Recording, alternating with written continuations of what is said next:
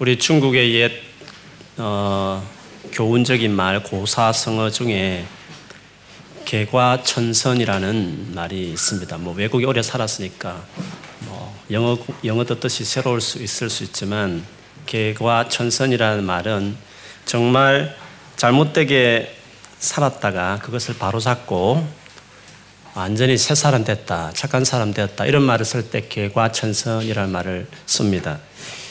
주로 고사성어는 어떤 특정한 사건이 있어서 그 사건과 관련된 말들이 이렇게 만들어지게 되는데요. 유래를 찾아보니까 중국 진나라 어느 지방에 주처라는 사람이 있었다고 합니다. 주처라는 사람이 어릴 때 어, 아버지를 잃고 잘 배우지도 못하고 그렇게 살았는데 그런데 힘은 있어가지고 그 마을 동네에서 거의 깡패짓을 했다고 그래요.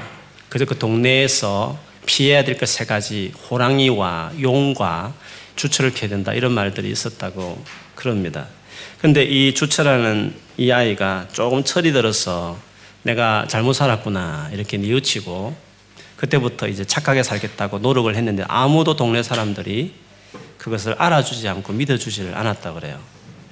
하도 안 믿어서 어떻게 하면 믿겠나 했을 때 우리 동네를 괴롭히는 호랑이와 용을 잡아오면 믿겠다 했대요. 사실은 가서 죽어라 이런 뜻으로 했는데 그 주처가 가가지고 정말 온 힘을 다해서 힘을 다 써서 호랑이를 잡아서 용을 잡아왔다는 거죠. 그런데 그래도 동네 사람들이 믿지를 않았대요. 그래서 할 수 없이 그 고향을 떠나서 유명하다고 하는 스승을 찾아갔더니 그 스승이 말하기를 그때 개가 천선이란 말을 썼대요. 네가 그 깊이 뉘우치고 그리고 바르게 계속 네가 살면 너의 장래는 무한대다. 열려 있다 이런 뜻으로 말했다고 그럽니다. 그, 그래서 그 주처 그때부터 10년 동안 열심히 공부를 해서 유명한 학자가 되었다. 뭐 그런 의미에서 이 말이 유래가 되었다고 그럽니다. 성경에서 인물들을 보면 개가 천선한 사람들이 많지만 오늘 특별히 보고 싶은 유다는 그런 대표적인 인물이라고 말할 수 있습니다. 성경에 이스라엘이란 지금 나라가 있잖아요. 이스라엘 나라의 유래는 야곱이라는 그 인물의 하나님이 지어준 새로운 이름이 이스라엘이었어요. 그 이스라엘이라는 그 사람, 즉 야곱이죠. 오늘 본문의 야곱. 그 이스라엘이라는 사람 밑에 열두 아들이 있어요. 정확하게 말하면 열세 아들인데, 열, 아, 열두 아들이죠. 지파로 보면 열집, 열세 지파지만, 열두 아들이 있었는데, 그 열두 아들이 쭉쭉쭉 아기를 낳아서 이제 열두 큰 가문이 되는 거죠. 성경에는 그 가문을 가문이라 말하지 않고 지파라 그렇게 이야기해요. 열두 지파가 이렇게 형성이 됐죠. 열두 지파 중에서 레이라는 지파는 하나님이 특별히 내 거야 해서 뽑아버렸기 때문에 열한 지파가 되었는데 그 열한 지파에서 특별히 요셉 우리 지금 장세히 보고 있는 요셉의 아들 둘이가 있었어요. 에브라임과 머나세가 있었는데 그 손자지만 그 아들 계열에 집어 넣어서 열두를 만들었죠. 그래서 지역적으로 보면 12지파지만 개수로 보면 13지파가 되는 건데 어쨌든 이렇게 해서 이스라엘이라는 야곱이라는 그 후손들이 이제 12지파를 그 아들 하나하나 첫 아들 이름을 따서 다 지파 이름이 된 거죠. 근데 성경에서 이 12 혹은 13지파 중에 제일 이름 나고 제일 유명한 지파를 말하라고 말한다면 요셉 지파를 말하지 않습니다. 요셉이라는 지파도 없지만 뭐 그 아들 에브라임이란 혹은 모나세라는 아이가 있었지만 에브라임 지파, 모나세 지파 그렇게 유명하지 않습니다. 물론 에브라임은 좀 유명했어요.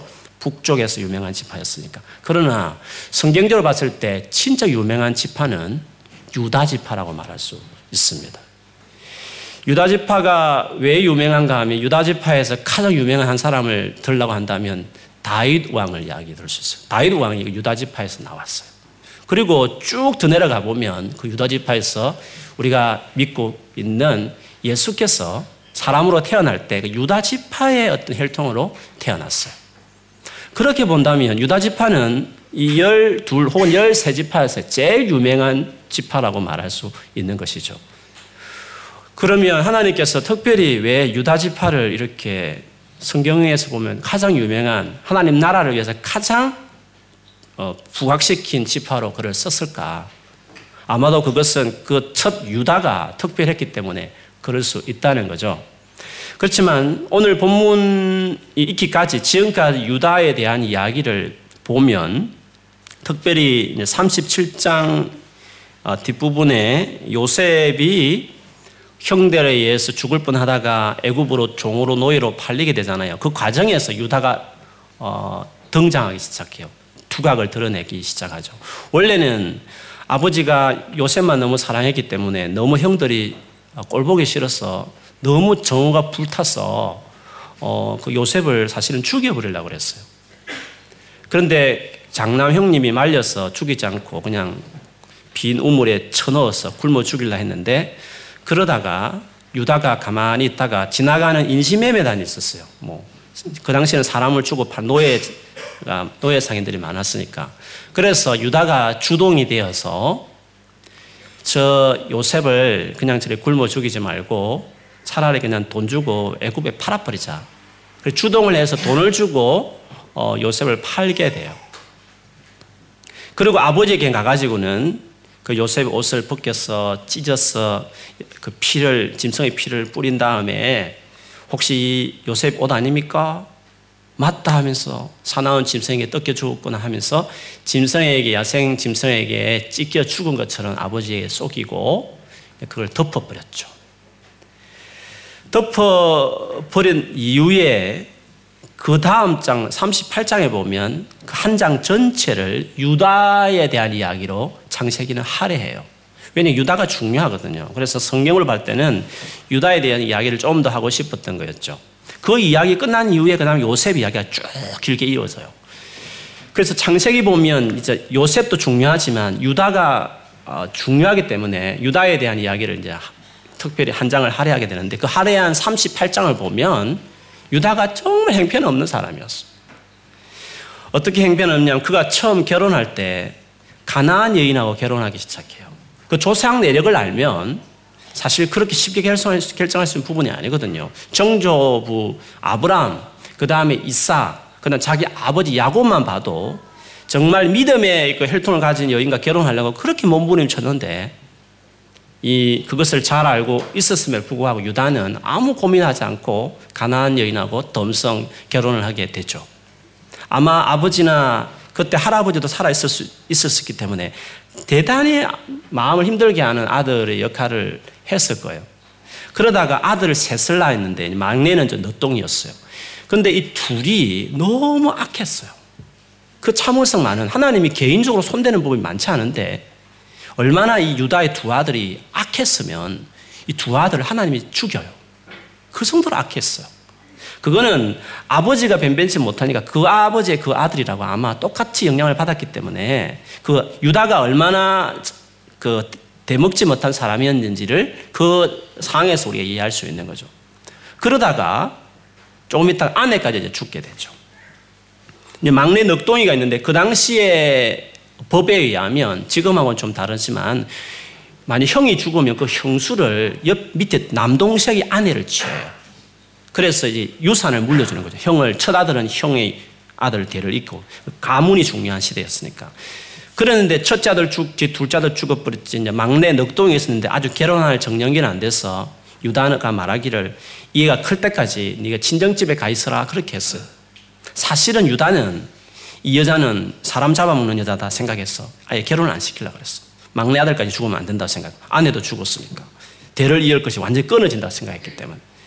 그래서 아예 이 며느리 다말을 친정집 보내버리고 저 어떻게 처리하지 고민거리고 아들하고 어떻게 나이가 자랄수록 고민이 될 정도로 전혀 매치시키려고 생각도 하지를 않았었어요. 다말이 그걸 알게 되죠.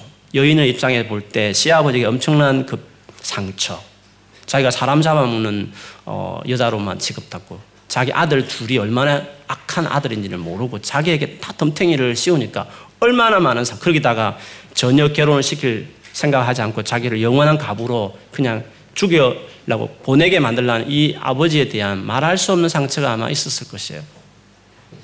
그러다가 어느 날 이 시아버지가 양을 자, 기 양떼들 양을 틀을 깎잖아요. 1년에 한 번씩. 그래서 양을 그 깎는 그 계절에 되었을 때 자기 아버지가 그 자기 양이 있는 곳으로 간다는 소식을 들었어요. 가는 그 길목에 장려 복장을 하고 딱 기다렸어요. 근데 그 야곱이 아 유다가 자기 아내 죽었겠다. 남자 욕정이 부릴 때 일어나서 지나가다가 장녀 복장을 하고 있으니까 들어가서 이제 같이 어, 잠자리를 하려고 그랬는데 그때 다말이 그냥 할 수 없다고 가진 거 없으면 담보라고 담보라도 내게 잡히라고. 그래서 어떤 담보를 줄까 했더니 당신이 가지고 있는 지팡이와 그리고 중요한 도장을 맡기고 다음에 어, 그 물건을 달라고 했죠. 그래서 야곱은 그렇게 하고 그렇게 잠자리를 했어요. 그런데 그때 그 한 번의 잠자리로 그 다말이 이제 임신을 하게 되죠. 그래서 시아버지와 며느리 사이에 관계를 맺은 거죠. 그렇게 해서 이제 쌍둥이를 낳게 되는데 그 임신했다는 소식을 또 야곱이 막 화를 내면서 그렇지 않아도 눈에 가시 같은 며느리였는데 잘 됐다면서 그래서 불에 태워서 화형을 시키라 이렇게 막 그렇게 했어요. 그때 끌려갈 때 다말이 그 지팡이와 도장을 보여주면서 이 사람의 주인이 나를 임신시켰다고 이야기했죠. 그것을 받아들은 야곱이 자기가 한 것을 알고 그때 그 놀라운 말을 하죠. 그 여인이 내보다 더 옳다. 다말이 내보다 더 낫다. 그렇게 해서 이제 38장이 끝나게 되는데 이 사건 이후에 요셉이 어떻게 지냈는지는 모르죠. 아, 유다가 어떻게 지냈는지 모르죠. 그냥 요셉 이야기만 쭉 계속 지금까지 진행되어 왔었어요.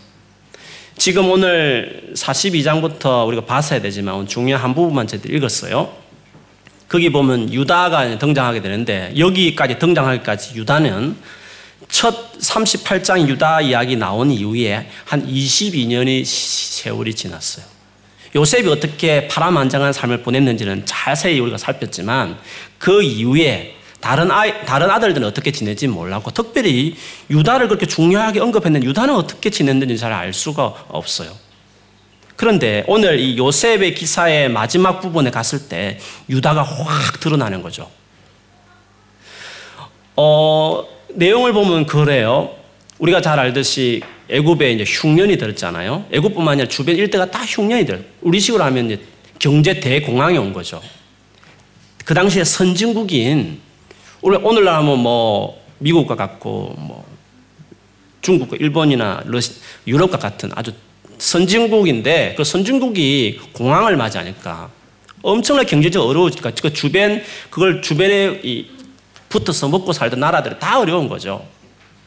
그래서 곡식도 구할 수 없고 특별히 야곱의 사람들은 주업이 목축업이니까 저축할 수 있는 거예요. 그때 그때 풀 따라 이렇게 어, 때, 그 끼니를 마련했던 목축업을 하는 사람들이었으니까 흉년이 들면 완전히 바로 피해를 당하는 사람들이거든요. 그래서 이 아버지 야곱이 그 아들들에게 왜 가만히 있느냐? 젊은 애들이 가만히 있지 말고 애굽에 가서 음? 말이 좀 안 통하더라 내려가 가지고 곡식을 빨리 구해오라고 이야기를 해요. 드디어 이제 22년 후에 그 요셉의 형들, 형들 10명이 막내 아들 베냐민은 아버지가 특별히 사랑했기 때문에 또 어떻게 될지 모르니까 이 아이는 보내지 말고 너희들끼리 가라 해서 10명만 보냈어요. 요셉은 총리가 되었음에도 불구하고 서둘지 않았던 것 같아요. 하나님 때를 기다렸고 형들이 언제나 올 거다 생각 유심히 봤는데 어, 이상하게 11명 와야 되는데 10명이 와서 이상하다 싶었어요. 그래서, 그렇지만 자세히 보니까 자기 형들이었어요. 그래서 자기가 요셉이라는 걸 숨기고 애굽 말을 하면서 통역자를 붙이면서 자기가 총리로서 어, 디서 왔느냐, 아버지는 계시느냐, 그래, 또 동생은 혹시 없느냐, 자세히 물어본 다음에 자기 형인 것이 확실한 것을 안 다음에 바로 그 자리에서 너희들은 내가 보니까 스파이다. 우리 나라의 약한 곳이 뭔지를 어, 발견하고 우리나라를 삼키기 위해서 왔다 하면서 그다, 그 적시로 간첩이라고 몰기 시작을 했죠. 그랬더니 형들은 난리 났죠. 뭐, 무슨 소리 하냐. 그렇지 않다고. 하면 더 자세하게 자기 신상을 이야기하고 그렇게 이야기했지만 요셉은 계속적으로 42장에 보면 간첩이라는 말을 계속 반복을 해요. 그러다가 그렇다면 너희가 간첩이 아니라는 증거 하나만 가져오면 내가 믿어주겠다면서 네 동생 한 명 있다고 하는 그 아버지와 같이 있다는 그 동생을 다음에 데리고 오면 내가 너희 말을 믿어주겠다.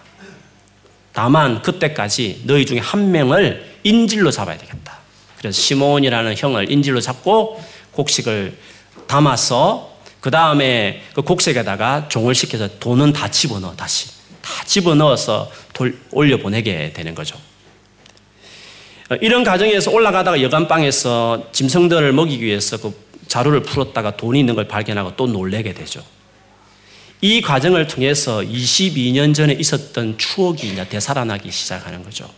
아마 이 형들과 모든 사람들은 그냥 덮어두고 싶었을 것이에요.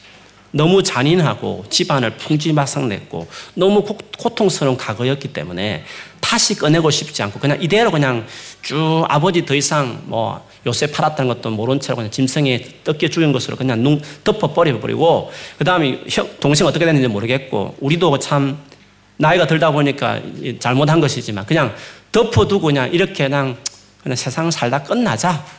뭐 세상이란 그렇지 뭐. 이렇게 힘든 세상 뭐 이렇게 살다 끝내자. 이런 마음으로 그냥 쭉 22년을 지났는데 예기치 않게 갑자기 애굽에 어, 곡식 사러 갔다가 간첩으로 몰리고 그러면서 그 막내 베냐민을 데려오라고 말하고 그러면 아버지 다시 설득해 되고 여러 가지 일이 복잡해지기 시작하는 거죠. 그러면서 그들이 지난 여름 어떤 일이 있었는지를 알고 있다라는 그 영화처럼 그 과거에 무슨 일이 있는지 감추고 싶었지만 갑자기 이는 막 일들이 나타나서 옛날을 생각하지 않을 수 없는 것처럼 그런 일들이 나타나기 시작하죠. 그런 와중에 이 형들이 하는 말들을 보면 42장 21절에 보면 그들이 서로 말하기를 우리가 아우의 일로 말미암아 범죄하였도다. 이 아우는 옛날 요셉을 이야기하는 거죠. 그가 우리에게 액을 할 때에 살려달라고 액을 할때 그 마음의 괴로움을 보고도 듣지 아니하였으므로 이 괴로움이 우리에게 임하도다. 다시 생각지 않고 생각하고 싶지 않은 과거가 다시 자기 삶 안에 이렇게 큰 문제로 드러나기 시작한 거죠. 나중에 그 보따리 풀었을 때 돈이 있는 걸 발견하고 나서는 42장 28절에 보면 서로 서로 막 보면서 어떻게 할지 모르면서 하나님이 어찌하여 이런 일을 우리에게 행하셨는가 하고 뭔가 불길한 느낌을 이제 갖기 시작하는 거죠. 과거에 그 아픈 추억, 다시 생각지 못하고 싶지 않은 것들이 떠오르는 그런 관객이 나타나요.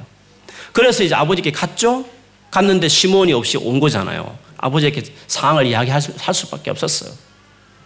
그래서 지금 다음에 갈 때는 꼭 이 베냐민을 데려가야 된다고 말을 했을 때 아버지가 무슨 소리 하냐. 내 눈에 흙이 들어가도, 응? 나를, 내가 죽었으면 죽었지. 이 아들은 보낼 수 없다고 하면서 단번에 거절을 하게 되죠. 물론 그 큰형 베냐민, 그 러벤이 나서서 아, 저 믿고 보내주세요 했지만 말도 씨도 막히, 먹히지 않을 정도로 아버지가 거절을 했어요. 그리고 1년 몇 달 지나면서 또 양식이 다 떨어졌죠. 야곱의 족, 야곱의 식소는 한 2천 명 되거든요. 그러니까 몇명 그늘이는 그냥 그 종, 종들 다 치면 2천 명 이상 되는 엄청 하나의 소왕국의 왕이었단 말이죠. 그, 그거 열 명이 그 보따리 해가지고 해가 얼마나 가겠어. 그래서 다시 이제 양식이 떨어지자 야곱이 오늘 본문에 보면 2절에 보면 다시 가서 우리를 위하여 양식을 조금 사오라 이렇게 했죠. 이때는 눈치를 보는 거지. 42장에는 막 고함을 지르면서 응? 가만히 있냐 잠잠하냐 이렇게 하다가 이제는 아들이 내려가기 위해서 어떻게 해야 되는 말했기 때문에 아버지 입장에서는 어떻게 이게 선뜻 말할 수 없는 거죠. 그래 가서 조금 사와라 이렇게 넌지시 이야기를 했었어. 이때부터 이제 유다가 등장하기 시작하는 거죠. 22년 후에 유다의 모습이 어떻게 바뀌었는지. 22년 전에 유다는 그 집안의 제일 골칫거리였고 요셉 요셉을 그 인신면을 보내고 아버지를 속이면서 그 가정에 가장 갈기갈기 상처를 주었던 집안에 아들도 죽게 되고 아내도 죽고 그 며느리까지 씻을 수 없는 상처를 안겨줬던 그런 남자에 지나지 않았어. 정말 그 집안의 문제거리였고 주변에 상처를 주는 인물이었다는 거죠. 그런 22년 전에 유다는 그랬는데 오늘 본문의 유다는 이런 상황이 되었을 때 유다가 아버지에게 딱 나가죠. 형 러우벤 또 설득 못했던 그 아버지를 유다가 설득시켜요. 어떻게 설득시키냐면 먼저는 3절부터 5절까지 보면 현실을 이야기해요. 아버지 믿음 좋지만 믿음은 현실을 무시하는 건 아닙니다. 이런 의미조로 엄연한 현실을 말씀드리겠습니다.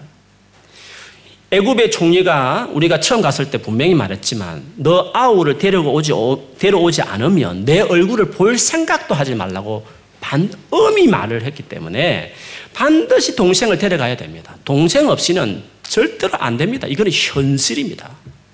아버지 기도 많이 하시고 믿음 좋지만 현실은 현실을 딱 직면하면서 뭔가를 해결해야지 현실을 두리뭉실하게 믿음 하나님 덜 먹이면서 그렇게 무시하는 건 아닌 것입니다. 이는 현실은 어디까지 현실인 것입니다. 그런 다음 그렇게 했더니 아버지가 벌컥 화를 내죠. 왜 말을 했냐? 왜 아우가 있는 걸 네가 말을 왜 너희들 해가지고 이렇게 불장난 해가지고 이렇게 문제를 크게 만들었냐? 이렇게 했죠. 그때 다른 형들도 가만히 있다 갑자기 화가 나가지고 아버지 무슨 소리 하냐고 이럴 줄 알았냐고 꼬치꼬치 총리가 물으니까 아버지 잘 계시냐 동생은 있냐 물으니까 이렇게 우리가 대답했을 뿐이고 나중에 마지막에 가서 동생 데리고 오라고 말할 줄 누가 알았습니까? 알았으면 그렇게 말 안 했죠. 하면서 막 이렇게 버럭 화를 내고 막 집안이 이제 말이 아닌 거죠. 그런, 그런 이유에 유다 가만히 있어 보라고 하면 다시 유다가 아버지 앞에 가서 이야기하기 시작하는 거죠. 그 이야기가 이 문제를 해결해가는 현실을 직면했지만 그 문제를 해결하는 과정에서 유다가 제시했던 것이 이제 43장 8절 이하에 나오게 돼요.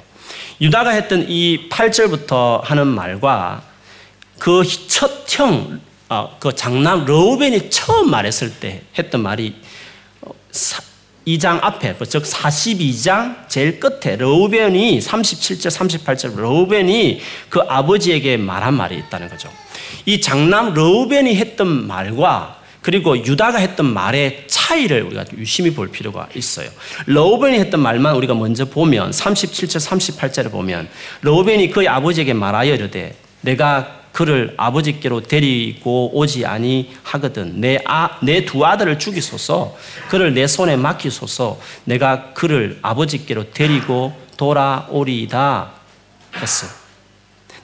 이 아들을 내게 러벤 막내 동생을 내게 맡기세요. 만일에 무슨 사정에서 못 데려오면 내, 내가 아들, 내가 낳은 두 아들을 죽이세요.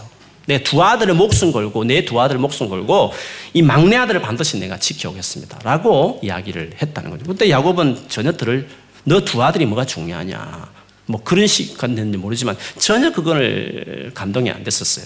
근데 유다는 오늘 8절부터 이야기하는데 이 로벤이 했던 말과 유다가 했던 말의 차이를 보면 르우벤은 내가 내가 하고 자기 자신을 많이 이렇게 부각을 시켜요. 내가 뭔가 주도한다는. 그 앞에서도 그랬어요. 너희들 말이야 동생들이 그 요셉 살려달라 했때 내가 살려줄라 했는데 너희들이 다 그렇게 했잖아. 자기가 살려줄라 했는데 너희들이 안 따라줬다는 거죠. 자기는 좀 다 나았다는 식으로 자기를 내세우는 것이 있었다는 거죠. 그런데 유다는 그렇지 않았어요. 유다는 8절부터 계속 보면 알지만 우리가 곧 가리니 우리와 우리 아버지와 우리 어린 아이들이 다 살고 죽지 아니하리다. 내가 그를 위하여 담보가 되어린 아버지께서 내 손에 그를 찾아서 내가 그를 아버지께 데려다가 아버지 앞에 두지 아니하면 내가 영원히 죄를 지으리다. 우리가 지체하지 아니하였다는 벌써 두 번이나 갔다 왔으리다. 우리가 곧 가리니라고 말하면서 우리란 말을 계속 어, 강조해요. 그리고 그는 우리, 우리가 만약 같이 그렇게 하게 하시면 우리와 아버지와 우리 어린 아이들이 다 살고 죽지 아니하리다 라고 말했어요. 러벤의 말투는 부정적이에요. 못 데리고 오면 두 아들 죽여버렸어요. 그렇게 말하지만 유다는 그런 부정적인 말보다는 많이 허락해 주시면 우리도 살고 아버지도 살고 우리 어린 아이들도 다 살고 죽지 아니합니다. 죽지 않습니다. 살 수 있습니다라는 걸 강조하게 되죠. 여러분 삶에 엉어리가 있는 사람들은 다 부정적이에요. 그런데 회복이 된 사람, 그 안에 이렇게 극복이 된 사람들은 다 그 생명이 말을 하거든요. 그래서 유다가 그 22년의 세월 동안 그 한 번의 며느리와 잠자리한 그 이에 엄청난 충격 속에 해결을 한 다음에 22년을 정말 자기를 돌아보면 자기를 바로 세우는 일들을, 개가 천선하는 일들을 진행해 온 거죠. 지금 이 시점에 왔을 때 그는 공동체를 생각한 우리라는 말을 쓰면서 우리 모두를 살릴 수 있습니다, 아버지. 우리 모두를 살려야 되는 것입니다. 라고 아, 이야기하기 시작하죠. 그럼에도 불구하고 자기란 말을 쓰기 시작해요. 예를 들면 구절에 보면 내가 그를 이렇게 하면 자기가 한다는 말을 했죠. 그런데 자기의 말을 자기를 쓸 때는 내용이 달라요. 즉 로벤은 내 두 아들을 죽이세요라고 말했지만 유다는 자기 아들이 있음에도 불구하고 유다는 말할 때 내가 담보하겠습니다. 내 자신을 개런티로 하고 담보를 걸고 내 생명을 다 걸고 아버지 이 아이를 반드시 내가 데리고 오겠습니다. 내가 아들에 있을 모든 특권을 다 박탈당하고 만일에 혹시 무슨 일이 있어서 만일에 그럴 일이 없어야 되겠지만 부득이하게 이 아이를 못 데려온 일이 만일에 생긴다면 나는 아버지 앞에서 평생 죄인처럼 진짜 죄인처럼 아버지 앞에 내가 살겠습니다. 라고 하면서 자기를 내세울 때는 자기 그 완전한 희생, 자기 모든 것을 다 버릴 생각을 하고 아버지에게 이야기한 거죠. 로벤하고 다르죠. 적당히 책임지는 것 같아 하지만 피해가는 로벤과 다르게 유다는 전체를 생각하지만 희생에 있어서는 자기가 다 책임질 것처럼 내 생명 걸고 내가 다 나를 담보하고 내가 평생을 내가 죄인처럼 살더라도 이것은 반드시 내가 아버지 내가 이 아이를 데리고 하겠습니다라고 이야기를 하게 돼요. 이 말을 딱 들었을 때 야곱이 자기 생명과 같은 이 아들이지만 그 말을 들은 즉시로 오늘 설교 제목처럼 좋다. 내가 자식을 잃게 되면 이러리로다. 마치 에스더가 죽으면 죽으리라 이런 고백같이 자기 생명 같은 이 아이를 내어놓는 결단을 하게 되는 거죠. 그래서 유다가 이 응어러진 마음들을 어떻게 회복시키고 풀어내는지를 아버지 진짜 안 된 절대로 열릴 것 같지 않은 이 마음을 유다가 이렇게 열, 열어서 정말 그 베냐민을 데려가게 되는 거죠. 애굽으로 내려갔고 갔더니 불안했지만 이번엔 달랐어요. 요셉이 총리로서 형들이 온 걸 알고 베냐민까지 온걸딱본 다음에 종들을 시켜서 자기 집에 식사 자리에 초청했어요. 진짜 잘 먹였어요. 자기들은 몰랐지만 딱 나의 순대로 딱 앉혀가지고 그것도 이상했죠. 요셉은 알았으니까 다 시켰죠. 저 애는 큰 애야, 저 복장은 둘째야 이렇게 신하를 다 시켜서 딱 자리도 앉혀놓고 그 밤에 막 엄청나게 제 진수성찬을 차려서 잘 먹였어요. 그 다음날 곡식도 잔뜩 어, 이렇게 자루에 넣고 그 다음에 그 종에게 시켜서 특별하게 돈도 다시 집어넣어. 그리고 하나 더 할 게 있어. 저 베냐민, 저 막내 아이의 자루 안에는 내가 평소에 아끼는 이 은으로 된 잔, 은잔을 그 자루에 넣어서 그래서 보내라고 말했어요. 그래서 아침 일찍 그 신나게 와 역시 우리가 문제 해결했다면서 이제는 앞으로 확 언제든지 올 수 있겠다면서 이 총리 집에 밥도 먹었겠다 얼마나 좋겠어. 그래서 기분 좋게 이렇게 아침에 확좀 나가는 중 하는데 그 얼마 안 갔어. 요셉의 그 청직이 요셉이 신하가 군대를 데려와 가지고 거기서 하면서 왜 그러냐고 이렇게 잘해줬는데 선을 악으로 갚느냐고 하면서 우리 주인께서 점칠 때마다 귀하게 사용하는 은잔을 너희들이 훔쳐갈 수 있냐고 형들이 놀랬죠 아니 무슨 소리 하냐 그런 일이 어디 있냐고 만일에 그렇게 은잔이 만약 우리 안에 발견되면 그 당사자는 죽, 죽이도 좋고 우리는 모두는 노예가 되겠습니다라고 이야기했죠. 그때 그 신하가 말하기를 그 말 내가 받아들이겠다. 다만 뭐 그렇게 심하게 할 필요는 없고 딱 은잔 발견된 그 애만 노예가 되고 나머지는 그냥 뭐 죄 없는 것으로 하겠다라고 이야기를 했어요. 그래서 다 뒤졌죠. 뒤졌더니 그 은잔이 이제 베냐민의 자루에서 나온 거죠. 그랬더니 막 형들이 난리가 났죠. 이 베냐민을 반드시 데려가야 되는데. 그래서 가던 길을 다 가도 될 것을 그 베냐민 때문에 할 수 없이 형들이 따라서 그 애굽의 총리 요셉 앞에 다시 가게 되었어요. 그때 요셉이 막 호통을 치죠. 너희들이 어떻게 어, 선을 이렇게 악으로 갚느냐고. 이 요셉 앞에서 이렇게 분위기가 험악한 이 요셉 앞에서 유다가 이제 나서기 시작하는 거죠.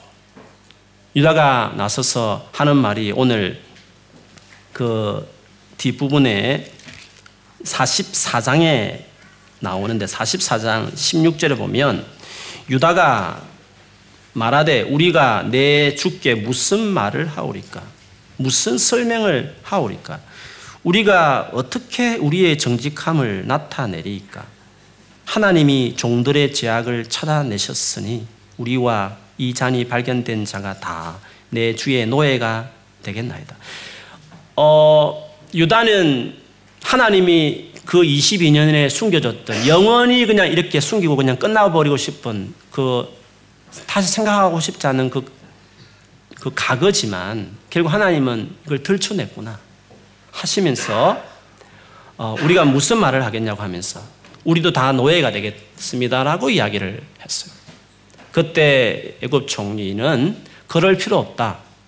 이 베냐민만 막내만 노예만 되면 되고 너희들은 다 평안히 가. 다 가도 돼. 이렇게 이야기했다는 거죠. 만일에 예전 같으면 뭐 그냥 가면 되는 거죠. 뭐 그렇지만 아, 그럴 수 없는 거죠. 모르겠으면 다른 형들은 이 정도면 가야 되나 이렇게 생각했는지도 모르겠어요. 근데 유다는 그렇지 않죠. 유다는 혼자 앞으로 뚜벅뚜벅 걸어가더니 가까이해서 말하기를 저를 노여하지 마시고 한 말씀만 종이 좀 하게 해주십시오. 어, 하면서 그 18절 이하에 이제 쭉 말해요. 창세기에서 아마 기, 기, 제일 긴 아마 말일 거예요. 그리고 유다 이스라엘 백성들의 가장 아름다운 말로 일컬어지는 어, 글이에요. 근데 그 내용을 보면 요지는 그래요. 아버지 야곱과 그리고 이, 이 아이, 이 제일 어린 아이, 늦둥이 아이와 어떤 관계인지를 아주 장하게 그 계속 반복적으로 설명을 해요. 사실 처음 총리께서 우리들어 막내 아이를 데리고 오라 할 때부터 사실 이것은 힘든 일이라고 총리에게 이미 말씀을 드린 적이 있었어요. 이 친형인 요셉이죠. 요셉이 어, 잃어버렸고 이 막내 하나 딱 남았는데 이 아이를 특별히 아버지가 사랑하기 때문에 아버지 절대 안, 우리 같이 내버려, 내보내지 않을 것이기 때문에 데리고 올 수 없다고. 그때 총리께서 무슨 소리 하냐. 안 데려오면 절대 나를 만날 생각하지 말라고 말했지 않습니까? 그래서 힘든 말, 상황이지만 아버지에게 말씀을 드렸다고. 땐 아버지가 한 말을 또 장하게 인용을 해요. 내가 말이야 첫째 아들을 요셉은 찢겨서 죽은 것 같고 그리고 이 막내 하나 남았는데 내가 너무너무 사랑했는데 근데 지금 이 아이를 네가 데려가려고 한단 말이냐. 만약 가다가 무슨 일이 생기면 나 그냥 죽는다. 나 그냥 슬퍼하면서 나는 그 적시로 막 뒤를 꼬꾸라져서 아마 나는 기절해서 그냥 실신해서 나는 죽을 수도 있다. 어떻게 이 아이를 데려간단 말이냐. 라고 했그 아버지의 그 울면서 막 그를 괴로워하는 그 장면을 연상하면서 유다가 그 총리에게 이야기를 해요. 그러면서 해석하기를 이처럼 이 아이의 생명과 아버지 생명은 하나가 되어 있습니다. 만일 이런 상황인데 이 아이 안 데리고 우리끼리 가면 우리 아버지 죽습니다. 그래서 제가 아버지에게 말을 했습니다. 혹시 그렇지 않을겠지만 혹시 동생을 못 데려오는 있으면 제가 그때 아버지에게 이렇게 말을 했습니다. 내를 담보로 걸고 반드시 데려올 테니까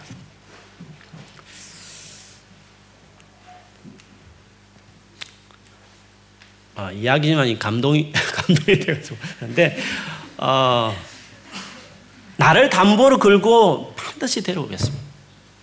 만약 어쩔 수 없는 상황이 되면 내가 평생 아버지 앞에 죄인이 되겠습니다 하고 말을 해서 아버지가 그래서 허락해서 데려온 거라고.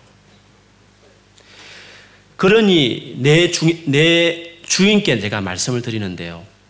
이 종, 이 아이를 보내고 이 종, 이 아이 대신에 내가 종이 되겠습니다.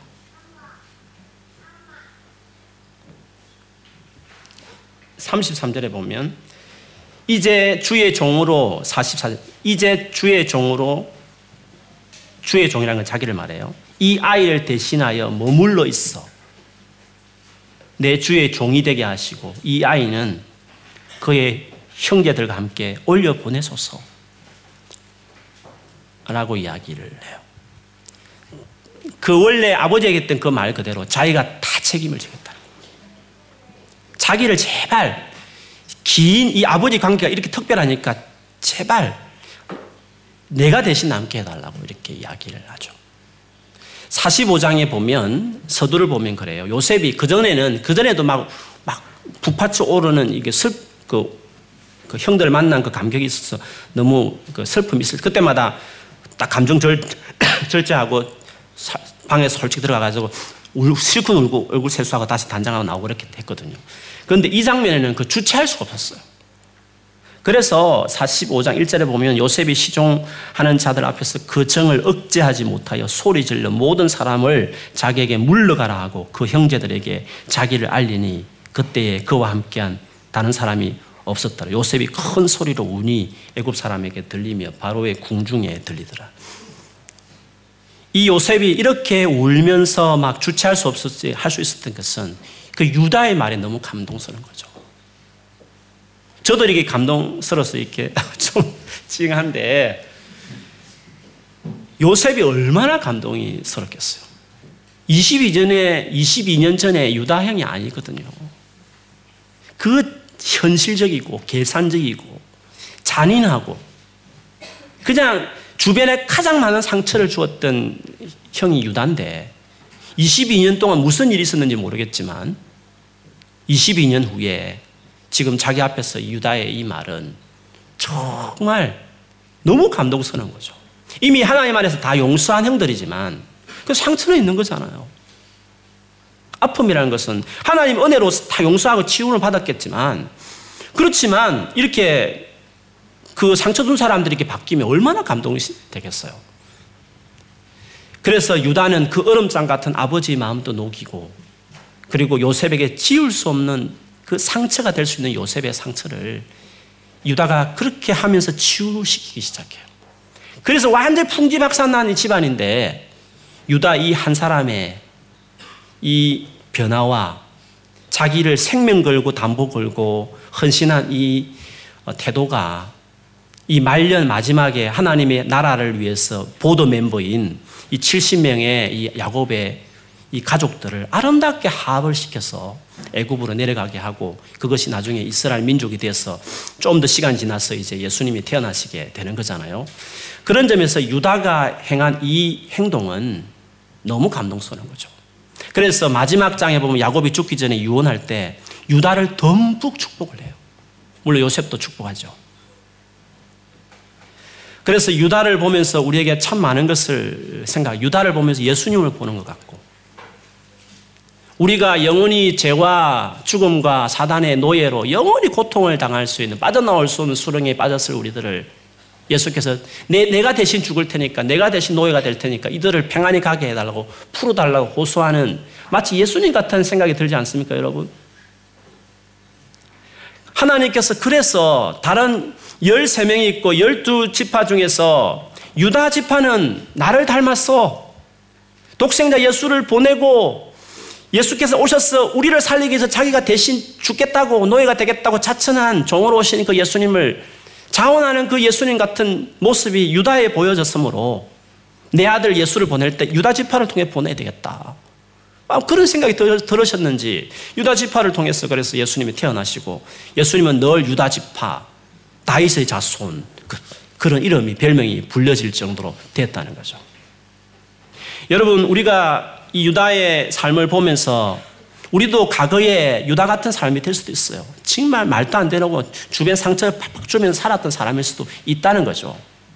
그러나 어느 순간에 정말 깊이 해결을 한 어떤 사건이 있었고 그 해결가 진지해서 1년이 지나고 2년이 지나고 3년이 지나고 20년이 지나고 22년이 되었을 때 완전히 새 사람이 되어서 자기 일을 담보 걸면서 집안 전체를 살리고 집안 전체에 씻을 수 없는 상처를 치유해내면서 눈물바다를 만들어내면서 그 가정을 함옥시켜버린 유다. 유다를 보면서 우리도 그럴 수 있다는 거죠. 우리가 과거의 유다 같고 좀 변화, 변화돼가는 가정에 있는 유다 같이 보일 수 있지만 그러나 우리의 매일매일 주님 앞에 진지하게 거룩하게 살고 다 노력하고 한 걸음 한 걸음 내딛다 보면 지금은 힘들고 어렵지만 시간이 지나서 어느 세월이 흐르다 보면 지금의 이 42장부터 43, 44, 45장에 나오는 유다의 이 아름다운 모습 같이 어디 가든지 사람의 관계를 회복시켜내고 깨어진 가정과 깨어진 공동체와 깨어진 주변의 사람들을 회복시킬 수 있는 도무지 사랑할 수 없는 도무지 실수할 수 없는 깊은 상처들 엉어리들을 풀어낼 수 있는 사람들이 될 수 있다는 거죠. 유다 같은 사람이 되어야 되겠다. 이 같은 하신 하나님의 놀란 은혜를 우리도 받을 수 있기 때문에 그런 은혜를 기대하며 살아야 되겠다라는 생각이 드는 거죠. 그래서 마태복음 5장 9절에 합평케 하는 자는 복이 있나니 저가 하나님의 아들이라 일컬음을 받을 것이라 그렇게 말씀을 하셨어요. 산산이 깨어져서 분열되어지는 관계 속에 쑥 들어가서 유다같이 그냥 토론 잘하고 옳고 그른 거 시비를 가려서 화목을 이룰 수 있습니까? 유다같이 자기 몸을 불살라야만 화목을 이룰 수 있는 것이지 예수님처럼 십자가를 지야만 화목을 원수 관계를 화목해 할 수 있는 것이지 해임하야 한다고 하나를 이룰 수 있습니까? 분별을 잘한다고 하나를 이룰 수 있습니까? 그렇지 않습니다. 유다같이 자기 생명을 담보로 걸 수 있는 사람이 되어야 가능하고 그런 사람이 되면 아무리 심각한 아무리 생각, 생각하고 싶지 않은 어두운 깊은 상처의 골이 깊은 어떠한 관계일지라도 유다같이 행하면 합행케 하는 자가 되면 너 내 자식이다. 나를 꼭 닮았어. 그렇게 우리를 칭하게 되는 것이죠. 2017년도를 맞이하면서 사랑으로 우리가 시작했는데 오늘 2017년에 여러 많은 목표가 있겠지만 저 개인적으로도 그렇지만 하나님 제 삶 안에 유다 같은 변화가 일어났으면 좋겠고 도무지 풀리지 않는 수많은 관계들이 제 맺힌 관계들이 있다면 올 한 해 동안 풀어내게 유다 같은 삶이 내 안에 일어나게 풍성함이 내 삶에 일어나게 해달라는 그리고 우리 교회 안에 이 같은 성숙한 유다의 변화들이 있어서 정말 아름다운 그 하나님 나라 보도 멤버 같은 사람들을 여기서 길러낼 수 있는 공동체가 되었으면 좋겠다라는 마음이 소망이 내 안에 많이 들었어요. 그런 부분에 제가 모범을 보이고 따라가겠지만 오늘 이 말씀을 보면서도 우리 모두 안에 지금 유다의 과거의 모습처럼 여전히 관계 속에 수많은 상처로 점철되어 있는 우리 주변의 관계가 있으시거든. 그게 가족 안에 여러분의 가족 안에 있든지 아니면 주변에 있든지 아니면 교회 안에 여러분 있었든지 간에 그럴 수 있는 거죠. 우리는 우리는 실수가 있고 허물이 있기 때문에 얼마든지 그럴 수 있는 것이죠. 그러나 유다같이 이렇게 개망만이로 살았어도 진지하게 하나님 앞에 자기를 돌아보면서 시간을 보냈을 때 어느새 이렇게 예수님 같은 자기 생명을 내놓으면서 공동체를 하나 되게 하는 이런 사람으로 세워져 있는 것을 보세요. 우리도 그렇게 될 수 있다는 거죠. 2017년도에 사랑의 사도로서 더 성장하고 자라가는 한 해가 되었으면 좋겠어요. 그래서 여러분이 어디 가든지 화평케 하는 사람이 되어서 하나님 앞에 섰을 때 네가 한 행동이 바로 나의 행동이었어. 너는 내 아들이라 내 딸이라 칭하게 아예 그리 부르고 싶어. 자격만 그렇게 된 것이 아니라 행실까지 똑 나를 닮았어. 그렇게 할 만큼. 여러분 세상이 요구하는 사람은 세상이 요구하는 복음의 정인들은 전도자들은 이런 인격과 스피릿을 가진 사람들이에요. 세상에 들어가서 깨어진 수많은 관계 속에서 다 자기 살 길 바쁘고 책임 전가하고 적당히 책임지는 것 같으면서도 남의 탓을 돌리는 그래서 수없는 관계들이 찢어진 세상 가운데 쭉 들어가서 유다같이 그렇게 삶으로 화평케 함으로 하나님의 아들의 이끌음을 받는 사람이 돼야 되지 않겠습니까? 하루아침에 되지 않을 수 있습니다. 22년의 시간이 유다에게 필요했던 것처럼 우리에게도 앞으로 더 많은 시간이 필요할지 모르겠어요. 그러나 주님 앞에 이와 같이 예배하고 주 앞에 우리의 시간을 보내고 하나님 말씀 앞에 나 자신을 부족한 부족한 대로 쳐서 그렇게 살아가게 해달라고 은혜를 구하면 그 시간이 헛되지 않아서 금세 바뀌지 않지만 금세 응어리가 풀리지 않고 금세 상한 마음이 치유되지 않고 그렇지만 그러나 시간이 지나다 보면 그렇게 주 앞에 나가기 시작하면 우리도 유다같이 이렇게 변화되는 사람이 될 줄 믿습니다.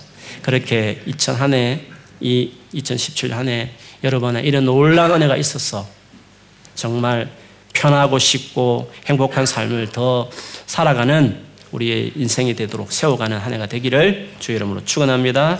아멘.